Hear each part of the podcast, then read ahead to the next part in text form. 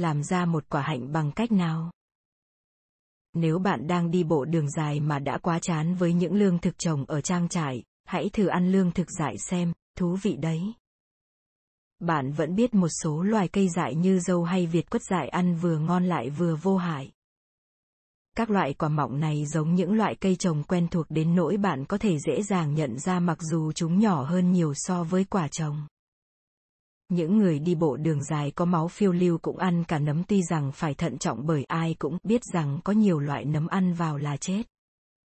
Thế nhưng ngay những người mê quả hạch nhất cũng không dám ăn những quả hạnh dại bởi chỉ vài tá quả này cũng đã chứa lượng cyanit Loại chất độc mà phát xít Đức đã dùng trong phòng hơi ngạt đủ để giết người. Rừng đầy rẫy những loại cây khác không ăn được như vậy. Thế nhưng mọi thứ cây trồng đều xuất phát từ các loài cây dại. Làm thế nào một số loài cây dại đã trở thành cây trồng? Câu hỏi này đặc biệt rắc rối đối với nhiều loại cây trồng. Như quả hạnh mà những loài cây dại tổ tiên của chúng vốn rất độc hoặc chẳng ngon gì, cũng như với những loại cây trồng khác. Như ngô trông chẳng giống chút nào với loài cây dại tổ tiên. Những người sống trong hang động nào đã nảy ra ý tưởng thuần hóa một loài cây, và điều đó đã được thực hiện ra sao? Thuần hóa cây trồng có thể định nghĩa là trồng một loại cây và do đó, một cách hữu thức hoặc vô tình, làm cho nó biến đổi về mặt di truyền so với loài cây tổ tiên theo những cách làm cho nó trở nên hữu ích hơn cho kẻ tiêu thụ nó con người. Việc phát triển các loại cây trồng ngày nay là một công việc có ý thức, được chuyên môn hóa cao độ, do những nhà khoa học chuyên môn đảm nhiệm. Họ đã biết hàng trăm loài cây trồng hiện có và bắt tay phát triển thêm những loài mới. Nhằm đạt mục đích đó, họ trồng nhiều hạt hay rễ khác nhau, chọn phôi tốt nhất rồi trồng hạt của cây đó, áp dụng kiến thức di truyền học để phát triển những giống tốt có thể sinh sản đúng, thậm chí còn có thể dùng các kỹ thuật di truyền mới nhất để truyền một số gen có ích cụ thể. Tại trại Davis thuộc Đại học California có cả một khoa. Khoa cây quả, Department of Pomology chuyên nghiên cứu các loài táo, lại có một khoa khác, khoa trồng nho và làm rượu nho, Department of Viticulture and Enology chuyên nghiên cứu về nho và rượu nho. Nhưng thuần hóa cây trồng đã có lịch sử trên 10.000 năm. Những nông gia đầu tiên chắc chắn đã không dùng các kỹ thuật di truyền phân tử để làm ra kết quả. Họ thậm chí còn chưa có một loại cây trồng nào có sẵn làm mẫu, gây cảm hứng cho họ phát triển những loại cây trồng khác vì vậy họ không thể biết rằng mình có đang làm gì đi nữa thì trái quả thu được cũng là quả ngọt. Thế thì các nhà nông đầu tiên đó đã thuần hóa cây trồng một cách không chú ý như thế nào? Chẳng hạn, làm cách nào họ đã chuyển những cây hạnh độc thành cây hạnh lành mà chẳng hề biết mình đang làm gì? Họ đã thực sự gây ra những biến đổi nào ở các loài cây dại ngoài việc làm cho một số loài to ra hoặc bớt độc đi? Ngay cả với những loài cây trồng có giá trị, thời điểm thuần hóa cũng thay đổi rất nhiều. Chẳng hạn, đậu được thuần hóa vào trước năm 8000 trước công nguyên, ô liu khoảng 4000 năm trước công nguyên, dầu mãi đến thời Trung Cổ mới được thuần hóa, cây hồ đào pican thì mãi tới năm 1846. Nhiều loài cây dại cho những thức ăn mà hàng triệu người coi là của quý, chẳng hạn như cây sồi vốn có quả ăn được mà ở nhiều vùng trên thế giới người ta luôn lùng kiếm, thế nhưng mãi đến ngày nay cây sồi vẫn chưa được thuần hóa. Điều gì khiến một vài loài cây rất dễ thuần hóa hoặc hấp dẫn hơn, khiến người ta muốn thuần hóa hơn so với các loài khác? Tại sao cây ô liu chịu khuất phục những nông dân thời đại đồ đá trong khi cây sồi mãi đến ngày nay vẫn đánh bại những nhà nông học thông minh sáng láng nhất của chúng ta? Ta hãy bắt đầu bằng cách xét việc thuần hóa từ quan điểm của cây. Đối với cây cối thì chúng ta chỉ là một trong hàng ngàn loài thú vật luôn muốn thuần hóa cây một cách vô ý thức, cũng như mọi loài vật. Kể cả con người, cây cối phải phát tán hậu duệ của mình đến những khu vực nơi chúng có thể sinh sôi nảy nở và lưu truyền mãi gen của cha mẹ chúng. Các con vật còn nhỏ phát tán bằng cách đi bộ hoặc bay, nhưng cây cối thì không thể đi hay bay được thế nên chúng phải đi nhờ bằng cách nào đó trong khi một số loài cây có những hạt thích nghi với việc được gió đưa đi hoặc trôi trên mặt nước, nhiều loài cây khác lừa một con vật để nó mang hạt giống của cây đi, bằng cách bọc quanh hạt một lớp nạc quả ngon lành và quảng cáo rằng quả đang chín tới bằng màu sắc hay mùi thơm. Con vật đang đói bèn ngoạm lấy và nuốt quả, xong thì bước hoặc bay đi chỗ khác, sau đó nhổ hay đại tiện các hạt ra một nơi cách xa cây bố mẹ. Bằng cách đó hạt có thể được mang đi xa tới hàng ngàn cây số. Người ta có thể ngạc nhiên khi được biết hạt các loài cây có thể kháng cự lại việc tiêu hóa của ruột và vẫn có thể nảy mầm sau khi ra khỏi phân chúng ta. Nhưng bất cứ độc giả nào thích mạo hiểm và không đến nỗi qua yếu bụng đều có thể tự mình kiểm chứng. Hạt của nhiều loài cây dại quả thật là cần phải đi qua ruột một con thú thì mới có thể nảy mầm. Chẳng hạn, một loài dưa hấu châu Phi thích nghi với việc bị ăn bởi một con vật giống như loài linh cầu gọi là át vác đến nỗi hầu hết quả của loài đó mọc trên những nơi phóng uế của loài át vác.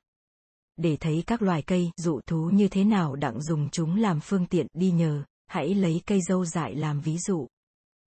Khi hạt dâu vẫn còn non và chưa sẵn sàng để mọc, phần xung quanh quả còn xanh, chua và cứng. Khi hạt đã chín, quả chuyển sang màu đỏ, ngọt và mềm. Sự thay đổi màu sắc của quả là một dấu hiệu để thu hút các loài chim như chim hét đến để mổ quả rồi bay đi, cuối cùng thì nhè hoặc đại tiện hạt ra. Lẽ tự nhiên, cây dâu vốn dĩ không có ý định hữu thức rằng mình cần phải thu hút chim chóc khi và chỉ khi hạt đủ chín để phát tán. Lũ chim hét cũng không hề có ý định tiến hành thuần hóa cây dâu. Thay vì vậy, cây dâu đã tiến hóa thông qua chọn lọc tự nhiên quả dâu non càng xanh càng chua thì càng ít chim đến phá hủy hạt bằng cách ăn quả trước khi hạt kịp chín, quả chín càng ngọt càng đỏ mọng thì càng nhiều chim đến phát tán những hạt chín đó đi xa. Vô số loài cây khác có quả thích nghi với việc bị một số loài vật nhất định ăn rồi phát tán ra. Cũng như dâu đã quen với chim, quả sồi thì quen với sóc, quả xoài quen với rơi, một số loài cây lách thì quen với kiến đó đã là một phần định nghĩa của chúng ta về thuần hóa cây trồng. Ấy là sự điều chỉnh di truyền đối với một loài cây tổ tiên sao cho nó hữu ích hơn với kẻ tiêu thụ nó. Nhưng chẳng ai lại đi nghiêm túc mô tả cái quá trình tiến hóa này là sự thuần hóa, bởi vì chim, rơi và các loài thú tiêu thụ khác không thực hiện cái phần còn lại của định nghĩa về thuần hóa cây trồng. Chúng không trồng cây một cách hữu thức. Cũng y như vậy trong những giai đoạn đầu khi cây dại tiến hóa thành cây trồng một cách vô thức, một số loài cây đã phát triển theo hướng thu hút con người đến ăn chúng rồi phát tán quả của chúng ra trong khi con người chưa trồng chúng một cách hữu thức. Những nơi phóng uế của con người, cũng như của loài át vác, có thể đã là cái nôi cho những người nhân giống cây trồng đầu tiên một cách không chú ý. Bãi phóng uế chỉ là một trong nhiều nơi chúng ta tình cờ trồng hạt của những loài cây dại mà chúng ta ăn. Khi ta thu lượm những loài cây dại ăn được rồi mang về nhà, một số rơi vãi dọc đường và ngay trong nhà ta. Một số quả chín nẫu bị hỏng, thế là người ta không ăn mà vứt ngay vào sọt rác, song chúng vẫn đang chứa những hạt hoàn toàn tốt. Là một phần những quả mà chúng ta thực sự cho vào miệng, hạt dâu vốn nhỏ nên không tránh khỏi bị nhai rồi bị đại tiện ra, nhưng các hạt khác thì to nên ta phải nhổ ra. Vậy là, những bãi nhổ và đống rác của ta cũng góp cùng những bãi phóng uế để hình thành những phòng nghiên cứu nông nghiệp đầu tiên. Dù hạt rơi vào phòng nào trong những phòng thí nghiệm này đi nữa, chúng có xu hướng chỉ là hạt của một số cá thể cây ăn được nhất định, cụ thể là những loài mà chúng ta thích ăn vì lý do này hoặc lý do khác. Bạn cũng biết rằng mỗi khi đi hái quả, bạn luôn chọn một số cây cụ thể hoặc một số bụi cây cụ thể. Cuối cùng, khi những nhà nông đầu tiên bắt đầu gieo hạt một cách có chủ ý, chắc chắn họ sẽ gieo hạt từ những cây mà họ đã chọn để thu nhặt, mặc dù họ không hiểu cái nguyên lý di truyền rằng quả to thì hạt có xu hướng cũng mọc thành những bụi cho quả to hơn. Vậy nên, khi ta hì hụi chui vào một bụi cây có lắm gai giữa bầy muỗi vo ve vào một hôm oi nồng ẩm ướt thì đâu phải cứ bụi cây dâu nào ta cũng làm như vậy. Dù một cách vô tình đi nữa, ta vẫn quyết định bụi nào trông hấp dẫn hơn, liệu có đáng cho ta mất công mất sức không? Những tiêu chí lựa chọn của ta trong vô thức là gì? Một tiêu chí dĩ nhiên là kích cỡ. Ta thích những quả to, bởi quả mà bé tí tẹo thì chả mất công giang nắng và phơi mình cho mũi đốt làm gì. điều đó lý giải một phần vì sao nhiều loại cây trồng có quả lớn hơn nhiều so với loài cây dại tổ tiên. Ta vẫn rất quen thấy dâu bán trong siêu thị thật sự là khổng lồ so với dâu dại, những khác biệt đó chỉ nảy sinh trong mấy thế kỷ gần đây thôi. Những khác biệt đó về kích cỡ ở các loài cây khác bắt đầu từ ngay thừa đầu tiên của nông nghiệp, khi những loài đậu đã tiến hóa thông qua chọn lọc của con người trở nên nặng gấp 10 lần đậu dại. Các loài đậu dại nhỏ bé đã được những người săn bắt hái lượm thu nhặt từ hàng ngàn năm, cũng như ngày nay ta đi hái từng quả dâu dại con con, trước khi việc thu hoạch và trồng những loài đậu dại lớn nhất, hấp dẫn nhất nghĩa là, cái ta gọi là nghề nông bắt đầu tự động góp phần làm tăng kích cỡ trung bình của đậu từ thế hệ này sang thế hệ khác. Tương tự, táo bán trong siêu thị thường đo được 3 inch, khoảng 7,6 cm đường kính, trong khi táo dại thì chỉ 1 inch, 2,54 cm. Những lõi ngô xưa nhất ít khi dài quá nửa inch, nhưng các nông dân người Anh điêng Mexico vào khoảng năm 1500 đã phát triển được những loài ngô có lõi dài tới 6 inch. Khoảng 15 cm, một số loài ngô hiện đại còn dài tới một bộ rưỡi. Khoảng 46 cm. Một khác biệt hiển nhiên khác giữa những hạt do ta trồng với các tổ tiên hoang dại của chúng là độ đắng. Nhiều hạt dại tiến hóa theo hướng đắng, vị khó nuốt hoặc thật sự là độc, để ngăn không cho loài vật ăn chúng. Vậy, chọn lọc tự nhiên đã hành xử đối với hạt theo hướng ngược lại với quả. Những cây có quả ngon thường được thú vật phát tán hạt, nhưng bản thân hạt nằm bên trong quả thì mùi vị khó nuốt. Nếu không thì con vật sẽ nhai luôn hạt, thế là hạt sẽ không thể nảy mầm. Hạnh là một ví dụ đặc sắc về những hạt đắng và sự thay đổi của chúng khi được thuần hóa. Hầu hết hạt hạnh dại chứa một hóa chất cực đắng gọi là amygdalin mà. Như đã nói ở trên, khi phân hủy thì cho ra chất độc cyanide. Một rúm hạt hạnh có thể giết chết kẻ nào đủ ngu ngốc để phớt lờ lời cảnh báo của cái vị đắng ngắt kia. Trong giai đoạn thuần hóa vô ý thức đầu tiên, người ta thu lượm hạt về ăn, nhưng hạt hạnh đắng thế kia thì làm cách nào đã diễn ra cái giai đoạn đầu tiên ấy của việc thuần hóa nó. Cách giải thích là thế này. Một số cá thể cây hạnh có biến dị ở một gen ngăn chặn việc tổng hợp chất amygdalin sinh vị đắng. Những cây này chết trong thiên nhiên mà không để lại phôi nào bởi chim chóc hễ đã phát hiện những hạt không đắng đó là ăn sạch. Song những đứa trẻ đang đói bụng hoặc tò mò, còn cái những nhà nông đầu tiên, trong khi gặm nhấm các loài cây dại xung quanh chúng rốt cuộc cũng nếm thử và lưu ý những cây hạnh không đáng đó. Cũng y như vậy, những con chim chỉ châu Âu ngày nay vẫn còn nhận biết những cây sồi cá biệt mà quả của chúng ngọt chứ không đắng. Những hạt hạnh không đắng này là các hạt duy nhất mà những nông dân cổ đại đem trồng, đầu tiên là một cách vô tình trong các đống rác, về sau thì một cách hữu thức ở trong vườn. Ngay từ trước năm 8000 trước công nguyên quả hạnh dại đã xuất hiện ở các di chỉ khảo cổ đã khai quật ở Hy Lạp. Đến năm 3000 trước công nguyên chúng đã được thuần hóa ở các vùng đất phía đông địa Trung Hải. Khi vua Ai Cập Tutankhamen băng hà, vào khoảng năm 1325 trước công nguyên, hạnh là một trong những lương thực được để lại trong phần mộ nổi tiếng của ông để nuôi ông ở thế giới bên kia. Đậu lima, dưa hấu, khoai tây, cà tím và bắp cải nằm trong số nhiều cây trồng quen thuộc khác mà tổ tiên của chúng vốn có vị đắng hoặc chất độc, nhưng có những cá thể ngọt đã ngẫu nhiên nảy mầm quanh các bãi phóng uế của người cổ đại. Trong khi kích cỡ và mùi vị thơm ngon là những tiêu chí hiển nhiên nhất để những người săn bắt hái lượm cổ đại lựa chọn các loại cây dại, còn những tiêu chí khác như quả nhiều nạc hoặc không có hạt, hạt có dầu, và thớ nạc dài. Bí và bí ngô dại không hề có hoặc có rất ít nạc bao quanh hạt, nhưng các nhà nông cổ đại khi chọn bí và bí ngô thì lại thích nạc phải thật nhiều chứ không phải hạt. Chuối từ lâu đã được trồng theo hướng toàn nạc mà không có hạt, điều đó kích thích các nhà nông học ngày nay ra sức phát triển cả những loài cam, nho và dưa hấu không hạt. Không hạt là một ví dụ tốt cho thấy lựa chọn của con người có thể làm đảo ngược hoàn toàn chức năng tiến hóa ban đầu của một loài quả dại mà vốn trong thiên nhiên là phương tiện để phát tán hạt. Vào thời cổ đại, nhiều loài cây dại cũng được chọn theo cách tương tự, vì quả hoặc hạt có dầu.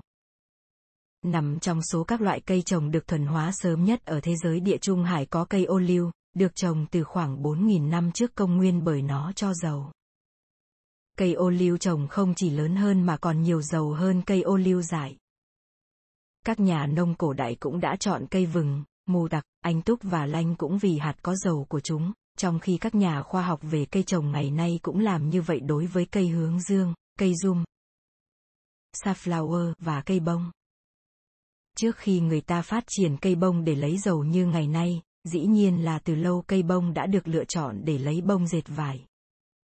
Sợi bông là lông mọc trên các hạt bông, và các nhà nông ở cả châu Mỹ lẫn cựu thế giới đều chọn các loài bông cho sợi dài. Ở cây lanh và cây gai dầu, hai loại cây khác được trồng để cho sợi làm các vật dụng thì sợi lại mọc từ thân, và người ta chọn những loài nào có thân dài, thẳng. Tita vẫn cho rằng hầu hết cây trồng được chọn thuần hóa là để làm thức ăn, nhưng cây lanh là một những cây trồng có từ xưa nhất. Được thuần hóa vào khoảng 7.000 năm trước công nguyên. Cây này cho vải linin vốn từng là loại vải chủ yếu ở châu Âu trước khi bị thay thế bằng bông và sợi tổng hợp sau cuộc cách mạng công nghiệp. Đến nay, tất cả những thay đổi trong việc cây dại tiến hóa thành cây trồng mà tôi đã đề cập đến đều bao hàm những đặc tính mà các nhà nông đầu tiên có thể nhận ra, như kích cỡ, độ đắng, độ nạc, độ dầu, độ dài thớ sợi. Bằng cách thu hoạch những cá thể cây dại mang các đặc tính mong muốn đó ở mức cao, các dân tộc cổ đại đã vô tình làm phát tán cây và đưa chúng vào con đường thuần hóa. Tuy vậy, ngoài ra còn có ít nhất bốn loại thay đổi chính nữa không dựa trên những đặc tính nhìn thấy được như khi người hái dâu chọn quà. Trong các trường hợp đó, người hái dâu gây nên sự thay đổi bằng cách thu hoạch những cây có sẵn trong khi những cây khác thì không có sẵn bởi nguyên nhân vô hình nào đó, hoặc bằng cách thay đổi những điều kiện lựa chọn đối với cây. Sự thay đổi đầu tiên tác động đến cơ chế phát tán hạt vốn có của cây dại. Nhiều loại cây có những cơ chế chuyên biệt để phát tán hạt, khiến con người khó thu hoạch được chúng một cách hữu hiệu. Chỉ những hạt biến dị thiếu những cơ chế đó mới được con người thu hoạch và do đó trở thành tiền thân của cây trồng. Một ví dụ thấy rõ là đậu, mà hạt của chúng. Những hạt đậu mà ta ăn được bọc trong vỏ. Muốn nảy mầm thì trước hết hạt phải ra khỏi vỏ. Để được kết quả đó, cây đậu đã phát triển một gen làm cho vỏ nứt ra khiến đậu bắn lên mặt đất. Vỏ của một vài cây biến dị thì lại không nứt. Trong thiên nhiên, những vỏ đậu biến dị này sẽ chết, nằm trong nấm mồ vĩnh viễn là cái vỏ treo trên cây bố mẹ kia, chỉ những vỏ nào nứt thì hạt mới có thể lưu truyền gen được. Nhưng, ngược lại, chỉ những vỏ nào không nứt mà còn lại trên cây thì con người mới thu hoạch được. Như vậy, khi con người mang đậu về nhà ăn, ấy là đã có một sự lựa chọn trực tiếp cá thể cây mang gen biến dị đó. Những biến dị không nứt tương tự cũng được lựa chọn ở cây đậu lăng, cây lanh và cây anh túc. Thay vì bị bọc kín trong một vỏ có thể nứt, hạt lúa mì và lúa mạch dại lại mọc trên ngọn thân cây, thân này sẽ tự vỡ làm hạt rơi xuống đất nơi nó có thể nảy mầm. Có một biến dị do một gen gây ra ngăn không cho thân bị vỡ. Trong tự nhiên, biến dị này là tai hại chết người đối với cây bởi hạt sẽ vẫn treo trong không khí, không nảy mầm đâm dễ được.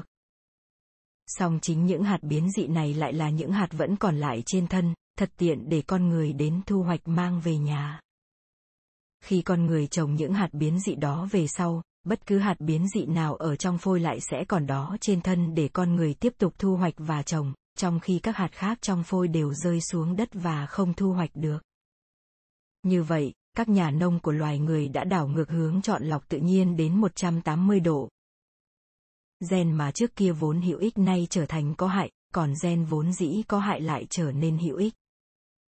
Suốt 10.000 năm qua, việc con người chọn lọc một cách vô thức các thân lúa và lúa mạch không vỡ rõ ràng là sự cải thiện lớn đầu tiên của con người đối với cây. Thay đổi đó đã đánh dấu sự khởi đầu nền nông nghiệp ở vùng lưỡi liềm phì nhiêu. Loại thay đổi thứ hai thậm chí còn khó thấy hơn đối với người cổ đại. Đối với các loài cây sống một năm mọc ở một vùng có khí hậu khó tiên đoán trước, nếu tất cả hạt đều nảy mầm nhanh chóng và cùng một lúc thì thật là tai hại. Nếu chuyện đó xảy ra thật thì tất cả cây con có thể bị chết sạch vì một cơn hạn hán hay xương giá, chẳng còn sót lại hạt nào để lưu truyền nòi giống. Vì vậy nhiều loại cây sống một năm đã tiến hóa một biện pháp bảo đảm chắc ăn, ấy là dùng cơ chế ngăn chặn nảy mầm, khiến cho hạt tạm thời ngủ, phải mấy năm sau mới khởi sự phát tán mầm. Bằng cách đó, thậm chí dù hầu hết hạt bị chết vì một đợt thời tiết xấu thì một vài hạt vẫn sẽ còn sót lại để nảy mầm sau. Một cách bảo đảm chắc ăn khác để cây có thể lưu truyền nòi giống, ấy là bọc hạt trong một lớp vỏ dày. Nhiều loài cây dại áp dụng cách thích nghi này, như lúa, lúa mạch, đậu, lanh và hướng dương. Trong khi các hạt nảy mầm muộn kia vẫn còn cơ hội để nảy mầm sau, ta hãy hình dung điều gì ắt phải xảy ra khi con người bắt đầu làm nông. Các nhà nông đầu tiên hẳn đã khám phá bằng phương pháp thử và sai rằng họ có thể đạt năng suất cao hơn nếu tiến hành cày cấy và tưới nước cho đất sau đó thì gieo hạt. Khi điều đó xảy ra, những hạt nào nảy mầm ngay thì sẽ mọc thành cây, hạt của chúng được thu hoạch và lại trồng vào năm sau. Nhưng nhiều loài cây dại mà hạt không nảy mầm ngay thì chẳng mang lại vụ mùa nào cả. Những cá thể biến dị ngẫu nhiên trong các loài cây dại thì không có lớp vỏ dày bọc quanh hạt hoặc không có những biện pháp ngăn chặn nảy mầm khác. Tất cả các biến dị đó đều nhanh chóng nảy mầm và cho vụ mùa gồm các hạt biến dị. Những nông dân đầu tiên hẳn đã không nhận ra sự khác biệt giống như họ đã nhận ra và chú ý lựa chọn những quả dâu lớn. Nhưng cái chu trình gieo, mọc thu hoạch, gieo sẽ chọn lọc trực tiếp các biến dị một cách vô thức cũng như những thay đổi trong cách phát tán hạt, những thay đổi trong cơ chế ngăn chặn nảy mầm là đặc trưng cho lúa mì, lúa mạch, đậu và nhiều loại cây khác so với các loài cây dại tổ tiên. Loại hình thay đổi chính còn lại mà các nhà nông cổ đại không nhận thấy, đó là sự tái sinh sản của cây. Một vấn đề chung khi người ta phát triển cây trồng, ấy là những cá thể cây biến dị ngẫu nhiên thì lại hữu ích cho con người hơn, chẳng hạn vì hạt to hơn hoặc ít đắng hơn so với các cá thể bình thường. Nếu những biến dị được mong muốn này lại được phối với những cây bình thường thì biến dị sẽ bị nhạt đi hoặc mất hoàn toàn. Trong những điều kiện nào biến dị vẫn được bảo tồn cho các nhà nông cổ đại. Đối với những cây tự sinh sản, biến dị sẽ tự động được bảo tồn. Đó là trường hợp những loại cây tái sinh sản theo lối sinh dưỡng, nghĩa là từ thân củ hoặc rễ của cây bố mẹ hoặc những cây lưỡng tính có khả năng tự thụ tinh. Nhưng đại đa số các loài cây dại không tự sinh sản theo cách đó. Chúng hoặc là những cây lưỡng tính không có khả năng tự thụ phấn nên buộc phải giao phối với những cá thể lưỡng tính khác. Bộ phận đực của cây này thụ tinh cho bộ phận cái của cây kia, bộ phận đực của cây kia thụ tinh cho bộ phận cái của cây này, hoặc chia làm cây đực riêng cây cái riêng như mọi loài hữu nhũ bình thường. Trường hợp trước được gọi là lưỡng tính tự tương thích, trường hợp sau là những loài khác gốc. Cả hai đều chẳng hay ho gì đối với các nhà nông cổ đại bởi họ sẽ bị mất ngay tất cả các biến dị đáng giữ mà chẳng biết vì sao. Giải pháp ở đây bao hàm một loại thay đổi khác mắt người không thấy được. Nhiều biến dị ở cây có ảnh hưởng đến bản thân hệ sinh sản. Một số cá thể biến dị phát triển thành những quả mà thậm chí không cần thụ phấn, Kết quả là ngày nay ta có chuối, nho, bưởi, cam và dứa không hạt. Một số loài cây lưỡng tính mất tính tự tương thích mà trở nên có khả năng tự thụ tinh tiêu biểu cho quá trình này là nhiều loài cây ăn trái như mận, đào, táo, mơ và anh đào. Một số loài nho biến dị vốn thường sinh ra những cá thể đực và cái riêng biệt thì cũng trở thành cây lưỡng tính tự thụ tinh. Bằng tất cả những phương cách đó, các nông dân cổ đại, vốn chẳng biết gì về ngành sinh sản học cây cối, vẫn đã trồng được những cây có ích, sinh sản đúng và đáng được trồng lại, chứ không phải toàn những biến dị thoạt tiên đầy hứa hẹn nhưng lại cho những phôi vô ích nhanh chóng bị lãng quên. Vậy là, nhà nông đã lựa chọn các cá thể cây không chỉ dựa trên những phẩm chất có thể nhận biết dễ dàng như kích cỡ và mùi vị, mà cả những phẩm chất vô hình như cơ chế phát tán hạt, cơ chế ngăn chặn nảy mầm và cơ chế sinh sản. Kết quả là nhiều loại cây đã được chọn dựa trên những đặc tính rất khác nhau, thậm chí tương phản nhau. Một số loài cây như hướng dương được chọn vì cho hạt to hơn, trong khi những loài khác như chuối thì được chọn vì hạt bé tí hay thậm chí không có hạt. Rau diếp được chọn vì lắm lá xum xuê mà không có hạt hay quả, lúa mì và hướng dương thì được chọn vì có lắm hạt mà không có lá, bí thì được chọn vì cho quả mà không có lá. Đặc biệt đáng lưu tâm là trường hợp một loài cây dại duy nhất được chọn theo nhiều cách khác nhau nhằm nhiều mục đích khác nhau và do đó cho ra những loại cây trồng thoạt nhìn rất khác nhau.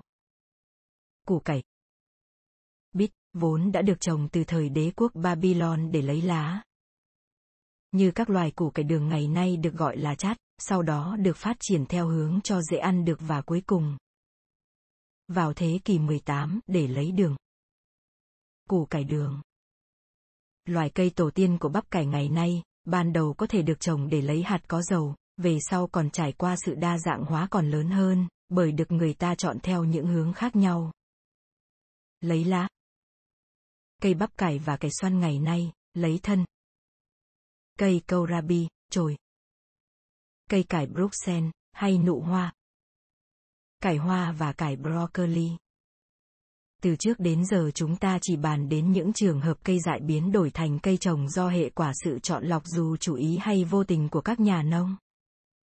Nghĩa là, nhà nông lúc đầu đã lựa chọn hạt của một số cá thể cây dại để mang về nhà, sau đó hàng năm lại chọn một số hạt phôi nhất định để trồng vào khu vườn sang năm. Nhưng hầu hết sự biến đổi này cũng là hệ quả của việc cây cối tự lựa chọn chính mình. Cụm từ chọn lọc tự nhiên của Darwin là nói tới một số cá thể nhất định của một loài có khả năng sống còn tốt hơn và hoặc sinh sản thành công hơn, chứ không phải là việc các cá thể cùng loài cạnh tranh với nhau trong các điều kiện tự nhiên. Trên thực tế, chính quá trình biệt hóa để sống sót, differential survival và tái sinh sản tự nhiên đã làm công việc chọn lọc. Nếu điều kiện môi trường thay đổi, nhiều loại cá thể khác nhau có thể sống sót hay sinh sản tốt hơn và trở thành được chọn lọc tự nhiên mà kết quả là toàn bộ quần thể chịu sự thay đổi tiến hóa. Một ví dụ kinh điển là việc phát triển chứng nhiễm hắc tố ở loài bướm đêm tại Anh. Các cá thể bướm đêm có màu sẫm trở nên tương đối phổ biến hơn so với các cá thể sáng màu do môi trường trở nên bẩn hơn vào thế kỷ 19 ấy là bởi bướm đêm màu sẫm khi đậu trên một thân cây bẩn thỉu đen đúa thì sẽ ít tương phản hơn so với bướm đêm màu sáng nên khó bị các loài săn mồi phát hiện hơn. Cũng như cuộc cách mạng công nghiệp đã làm thay đổi môi trường đối với bướm đêm, nghề nông cũng làm thay đổi môi trường đối với cây cối. Một khu vườn được cày cuốc, bón phân, tưới nước, dãy cỏ mang lại điều kiện sinh trưởng rất khác so với một sườn đồi khô khan, không được bón phân. Nhiều thay đổi ở cây cối sau khi được thuần hóa là hệ quả của những thay đổi như vậy trong điều kiện sinh trưởng và do đó trong những loại cá thể được chuộng hơn. Chẳng hạn, khi một nông dân gieo hạt dày ở trong vườn, sẽ có sự cạnh tranh gay gắt giữa các hạt với nhau. Những hạt lớn hơn nhờ có thể tận dụng điều kiện tốt để mọc nhanh giờ sẽ được lợi thế hơn so với các hạt nhỏ vốn trước kia từng có lợi thế hơn trên các sườn đồi khô, không được bón phân, nơi hạt thường gieo thưa hơn nên cạnh tranh ít gay gắt hơn. Sự tăng cường cạnh tranh đó giữa bản thân các cây là một đóng góp chủ chốt khiến cho kích cỡ hạt tăng lên và dẫn đến nhiều thay đổi khác đã phát triển trong quá trình cây dại biến đổi thành cây trồng cổ đại. Cái gì đã gây nên sự khác biệt to lớn giữa các loài cây trong việc dễ thuần hóa, chẳng hạn một số loài đã được thuần hóa từ lâu trong khi nhiều loài khác mãi tới thời trung cổ mới thuần hóa được, lại có những loài cây dại khác hoàn toàn trơ trơ trước mọi nỗ lực thuần hóa của chúng ta. Ta có thể suy ra nhiều lời đáp bằng cách xét trình tự phát triển mà khoa học đã thừa nhận của nhiều loại cây ở vùng lưỡi liềm phì nhiêu của Tây Nam Á. Hóa ra là những cây trồng xưa nhất ở vùng lưỡi liềm phì nhiêu như lúa mì, lúa mạch và đậu được thuần hóa khoảng 10.000 năm trước đều phát xuất từ những cây dại tổ tiên vốn đã có sẵn nhiều lợi thế. Các cây dại này vốn dĩ ăn được đối với người và ngay trong tự nhiên cũng đã cho năng suất cao. Chúng có thể mọc dễ dàng, chỉ cần gieo hạt hoặc trồng xuống đất. Chúng mọc nhanh và chỉ vài tháng sau khi gieo là có thể thu hoạch được, đây là một lợi thế lớn đối với những nhà nông sơ khai vốn vẫn đang ở chỗ lưng chừng giữa thợ săn du cư với thôn dân làm ruộng định cư. Chúng lại có thể dễ dàng bảo quản, không như nhiều loại cây trồng khác xuất hiện muộn hơn như dâu và rau diếp. Hầu hết các cây này đều tự thụ phấn.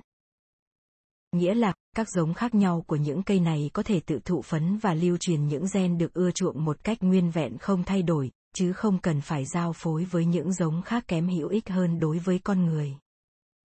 Cuối cùng, các cây dại tổ tiên của những loài này đòi hỏi rất ít thay đổi về di truyền để có thể chuyển thành cây trồng, chẳng hạn như ở lúa mì, chỉ cần có sự biến dị để thân không vỡ và để hạt nảy mầm nhanh đồng loạt.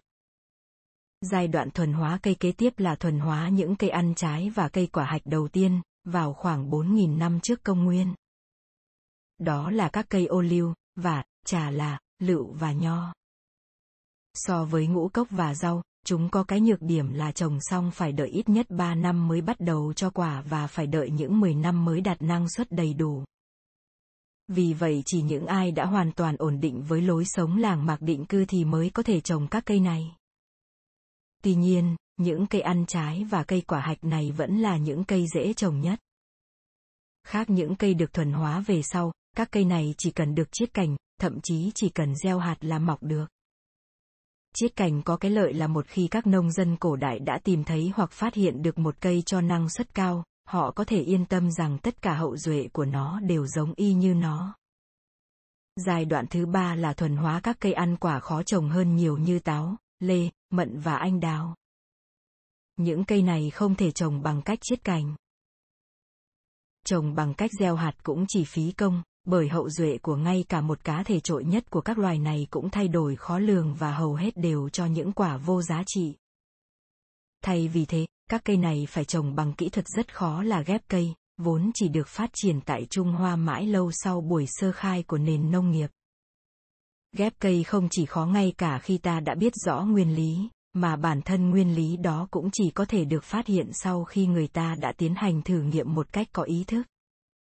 Việc phát minh kỹ thuật ghép cây không thể chỉ là chuyện giam ba người dân du cư xả bầu tâm sự ở bãi phóng uế nào đó, sau đó ít lâu trở lại thì ngạc nhiên và thú vị thấy nó đã mọc thành cây trái ngon ngọt sum xuê.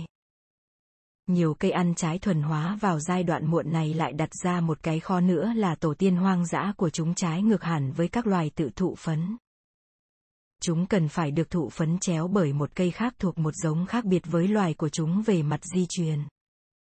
Vì vậy các nhà nông thở đầu đã phải tìm những cây biến dị không đòi hỏi thụ phấn chéo, hoặc phải cố tình trồng những giống khác nhau về di truyền, nếu không thì trồng những cá thể đực và cái ở gần trong cùng một vườn.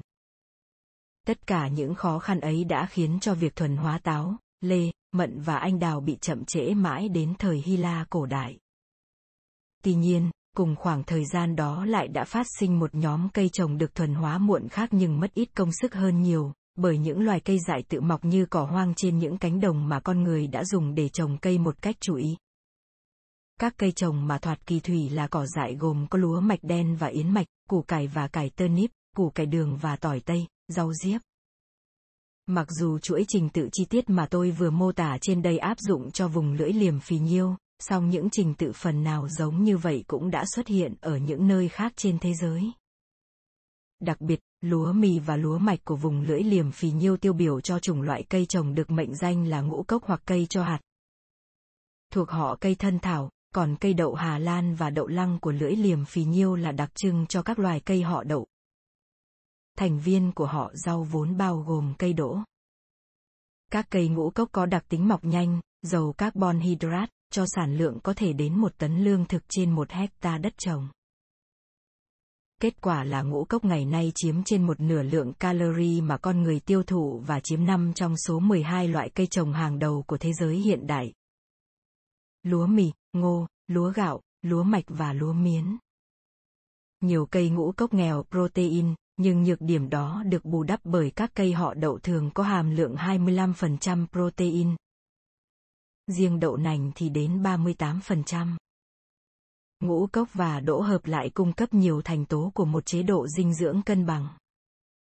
Như tóm tắt ở bảng 7.1, việc thuần hóa các loài cây ngũ cốc kết hợp với các cây họ đậu bản địa đã làm phát sinh nền sản xuất lương thực ở nhiều khu vực. Những ví dụ nhiều người biết nhất là kết hợp giữa lúa mì và lúa mạch với đậu và đậu lăng ở vùng lưỡi liềm phì nhiêu, kết hợp giữa ngô với một số loài đậu ở Trung Mỹ, và kết hợp giữa lúa gạo và kê với đậu nành và các loài đậu khác ở Trung Hoa. Ít người biết đến hơn là kết hợp giữa lúa miến, lúa tẻ châu Phi và cây ngọc trai. Vermillet với đậu cao PA18 và lạc ở châu Phi, cũng như kết hợp giữa hạt quinoa không phải ngũ cốc với một số loài đậu ở vùng Andes. Bảng 7.1 cũng cho thấy việc thuần hóa cây lanh để lấy sợi từ xa xưa ở vùng lưỡi liềm phì nhiêu cũng đã diễn ra song song ở nhiều nơi khác. Cây gai dầu, bốn chùm cây bông, cây ngọc giá, yucca và cây thùa.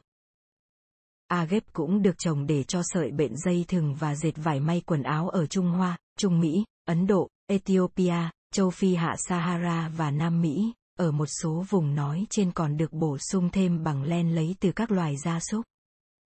Trong số các trung tâm sản xuất lương thực sớm nhất, duy chỉ vùng miền Đông Hoa Kỳ và New Guinea là không có loại cây trồng nào cho sợi mà thôi.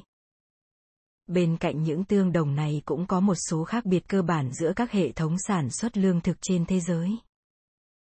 Một điểm khác biệt là nông nghiệp ở hầu hết cựu thế giới bao gồm gieo hạt đại trà và ruộng độc canh, cuối cùng là cây ải. Nghĩa là, hạt được vãi từng nắm bằng tay, kết quả là toàn bộ cánh đồng chỉ được dành cho một loại cây trồng duy nhất.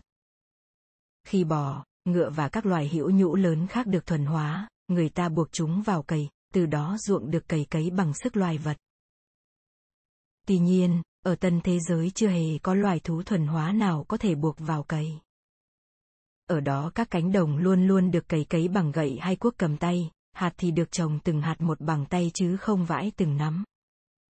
Vì vậy hầu hết các cánh đồng ở tân thế giới là một khu vườn hỗn hợp giữa nhiều loại cây được trồng cùng nhau chứ không phải ruộng độc canh.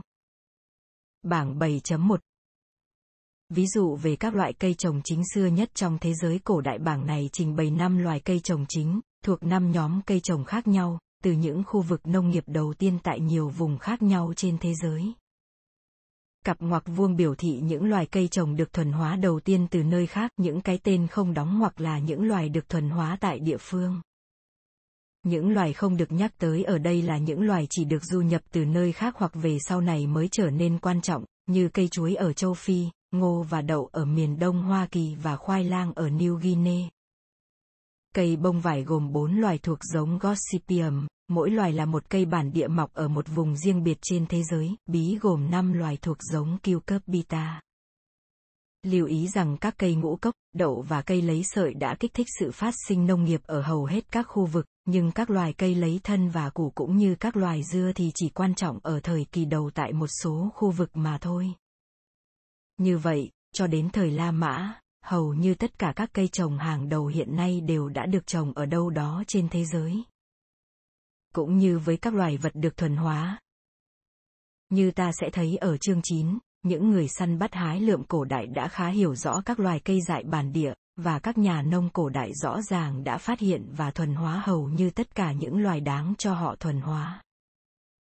Dĩ nhiên, các thầy tu thời trung cổ quả thật đã bắt tay trồng dâu và quả mâm xôi, còn các chuyên gia tạo giống cây trồng ngày nay vẫn đang tìm cách cải thiện các cây trồng cổ đại và đã bổ sung thêm những loài cây trồng phụ, đáng chú ý là một số loài cây quả mỏng.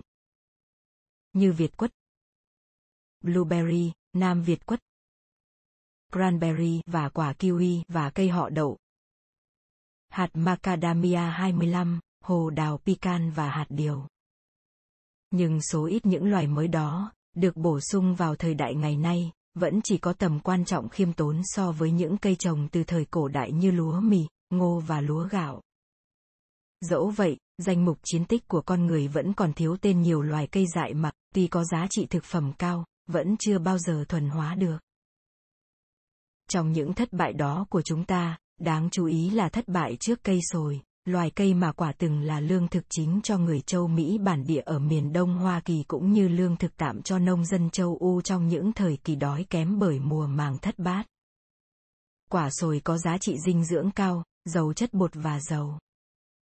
Cũng như nhiều loại lương thực hoang khác mà lẽ ra có thể ăn được, hầu hết quả sồi có chứa chất tannin đắng, song những người thích quả sồi đã học được cách xử lý chất tannin như họ đã làm với những chất đắng trong quả hạnh và những loài cây dại khác, bằng cách nghiền và tẩy quả sồi để lọc hết chất tannin đi, hoặc thu hoạch quả từ những cá thể cây sồi bị biến dị nên hàm lượng tannin thấp.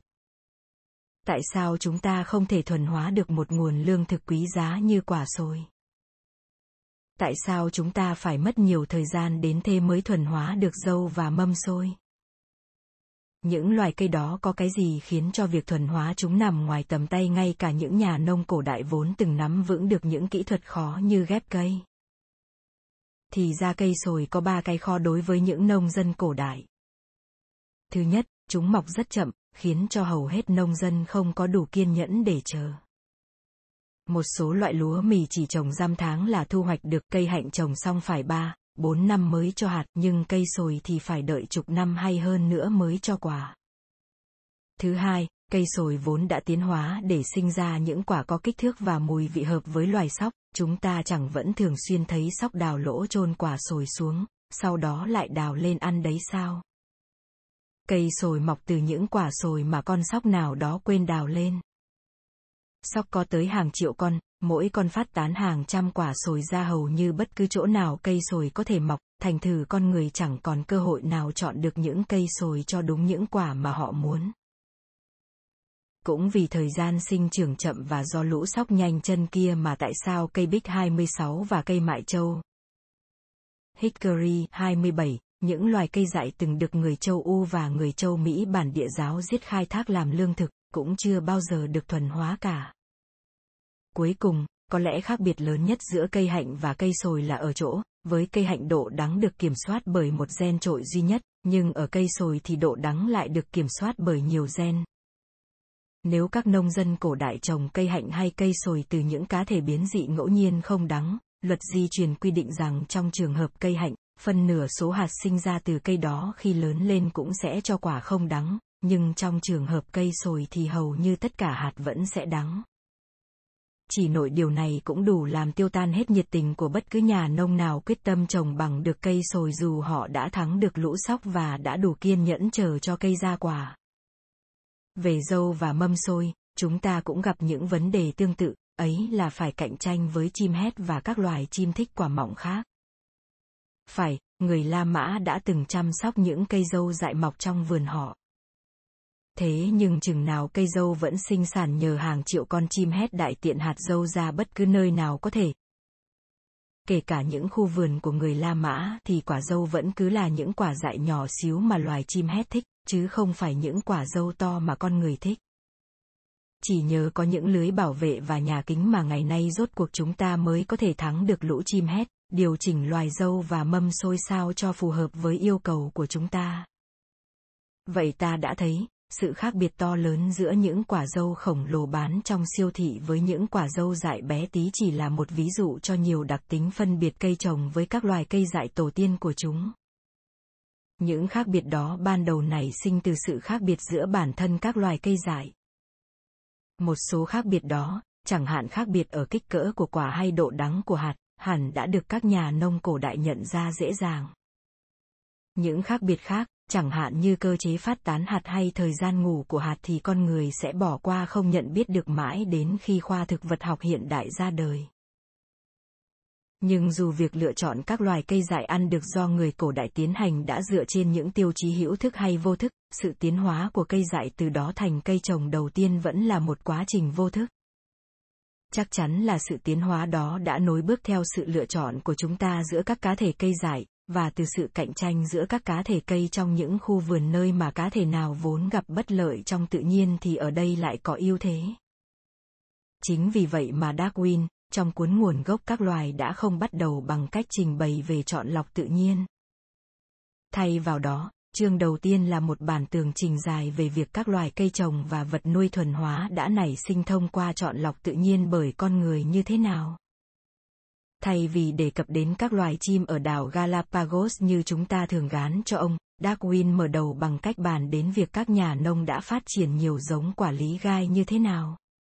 Ông viết, tôi đã thấy các công trình viết về nghề làm vườn tỏ ra hết sức ngạc nhiên trước kỹ năng tuyệt vời của người làm vườn, từ những vật liệu nghèo nàn đến thế họ đã đạt được những thành quả diệu kỳ, nhưng kỹ thuật đó vẫn còn đơn giản, còn nếu nói về kết quả sau cùng, người ta vẫn chỉ làm theo kỹ thuật đó một cách hầu như vô thức. Kỹ thuật đó trước sau luôn là thế. Trồng giống cây mình biết rõ nhất, gieo hạt, rồi khi có một giống tốt hơn một chút tình cờ xuất hiện thì chọn lấy, cứ thế mà tiếp tục. Những nguyên lý đó về sự phát triển cây trồng thông qua chọn lọc nhân tạo đến nay vẫn là mô hình dễ hiểu nhất về nguồn gốc các loài thông qua chọn lọc tự nhiên.